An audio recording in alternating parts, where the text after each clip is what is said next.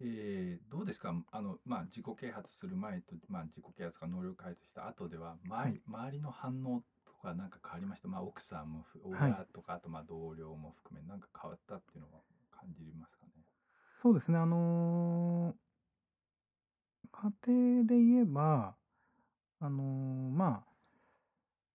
あ明らかに以前よりは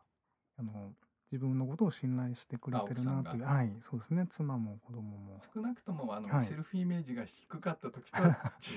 まあ、だいぶ、はい、違う。あとまあこここのお金の関係それも それもあるかもしれませんね。女の人現金なんで、あとはそうですね、あのまあ、ブログとか、うん、えー、そういうコーチとしての活動をする姿を、まあ、見てくださって、うん、えーまあ、それこそその私のことを、まあ、慕ってくれる方というか、えファンというか、はいはいえー好意的に接してくれる方が昔より増えていますね。うん、だってブログが1000以上超えてる、えー、えー、とそうですね、はい。やっぱり情報発信するってやっぱり重要ですよね。うん、そうですね。あれは違いまし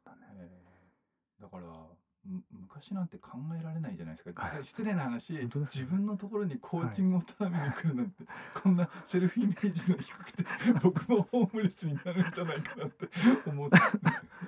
そ,、それ考えたらだって天と地の違いっすよ。そう言われるとそうですね、うん、はい。そうですよね。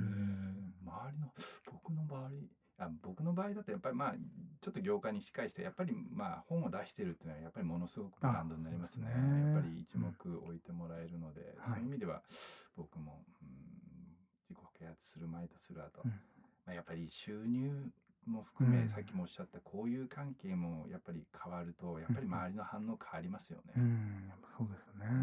明らかに、はい。ありがとうございます。